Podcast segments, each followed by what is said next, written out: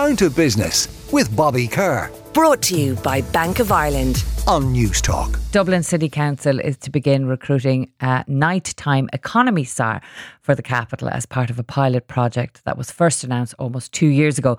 But what would it mean for the clubs and the pubs and the restaurants of the city? And would such a position even make a difference or an impact to the sector that, let's face it, has had a lot of slings and arrows over the past few years? Well, Laura Moriarty, who's Group Operations Director at the Moriarty Group and Chair of the Licensed Vintners Association, joins me now. Laura, thank you very much for joining me. Good morning, Mandy. How are you? Good, Laura. Now, not not only are you chair of the Licensed Vintners Association, which has been historically and is still, I suppose, a very powerful lobby group, but you're also working in the industry for, for 20 years now. Um, just trying to categorise what that industry is like at the moment. Is it something that is thriving or just surviving, in your view?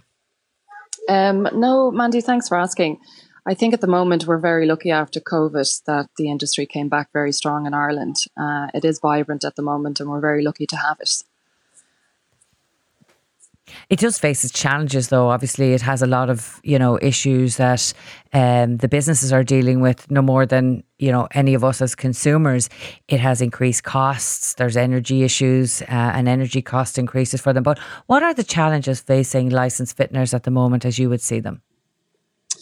Well, the current, and you're dead right, actually, at the moment, there is massive inflation costs at the moment. So, coming with a, a vibrant uh, industry, it comes with its challenges um, yeah, we are facing pressures with uh, energy costs, supplier costs, and staff shortages and skilled staff at the moment. But at the moment, um, the challenges that we're facing at the moment is this new nighttime economy bill that's coming out, or the, the, the new bill that's been imposed by Helen McEntee, mm. which makes changes to the uh, industry as a whole, uh, particularly around the nighttime and the hours and the opening hours, uh, the license, the de- de- deregulation of the license, and also the cultural licenses. So there's a lot of challenges coming on the line here. Yeah, now we've heard Taoiseach Leo Varadkar speaking recently, confirming that the closing times for pubs and nightclubs will be in place. I think it's by the end of this year. Um, and they're talking about new licenses for that. Those hours, just remind us, they're proposing for clubs to open till 6 a.m. and pubs, I think, till 12.30 a.m. Do those licenses change substantially? Will they cost more money, for example?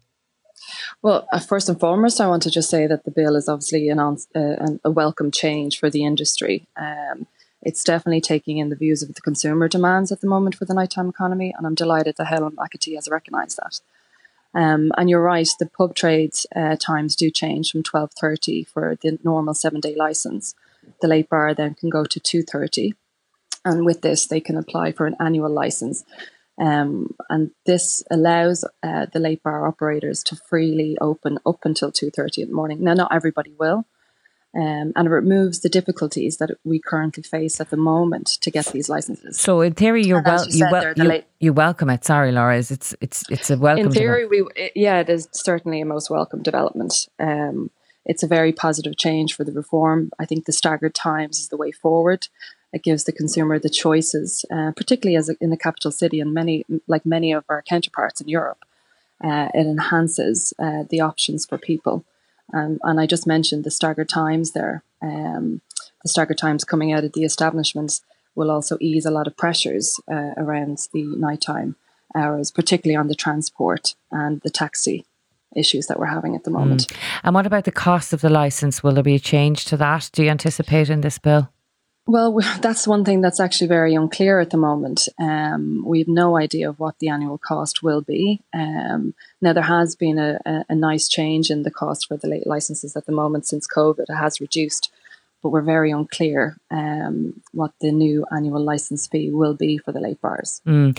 Just um, so that's in drafting at the moment. I mentioned at the, the top of the introduction there that this idea of a nighttime man, not not nighttime manager, sorry, nighttime czar or nighttime advisor being appointed by Dublin City Council. I know it's been mooted since 2021 as a full time position. Do you have any thoughts on this? Do you think this is a welcome development? Will it make any substantive change for your industry? Look, I, I absolutely. I, I, think, look, just speaking from my own industry, as we've a proven track record of obviously, uh, and we've a lot of responsibility for ma- managing our industry very well. Um, I think this would be a great stepping stone to move forward to get all the key stakeholders on board.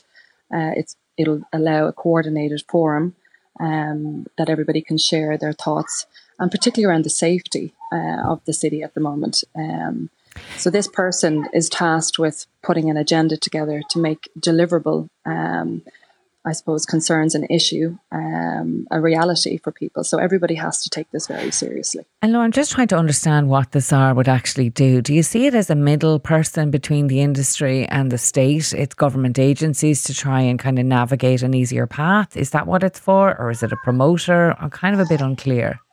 I, I do you know what I and it's more of a strategic, from what I gather, it's more of a strategic advisor particularly around the safety for the, the nighttime economy. Mm. Um, I'm, I'm sure the role will bring structure um, to already our vibrant uh, nighttime economy, but it'll listen to everybody. As I said, the key stakeholders, the transport, taxi, the late uh, late bar, late licensed theatres, Gardaí, uh, fast food restaurants. So it's a coordinated structure. Now, there is a concern that it doesn't turning into a talking shop um, and that these actions that are planned out are actually delivered, which is the key important here. Yeah. And I'm sure they will. It's uh, a great incentive. And and presumably it's just being tested in, in Dublin. Maybe you'd anticipate it moving out around the Absolutely. country. It can't be just Dublin yeah. that no, it has to. Rec- I, it will, and I'm sure it will. And I've no idea on that, so I'd be speaking at a turn. But I'm sure it will. If it works perfectly in Dublin, it'll be transformed into the other cities. Laura, before I want to, uh, before I let you go, I want to ask one question about safety because it's something that has come up time and time again in your answers and your contribution today.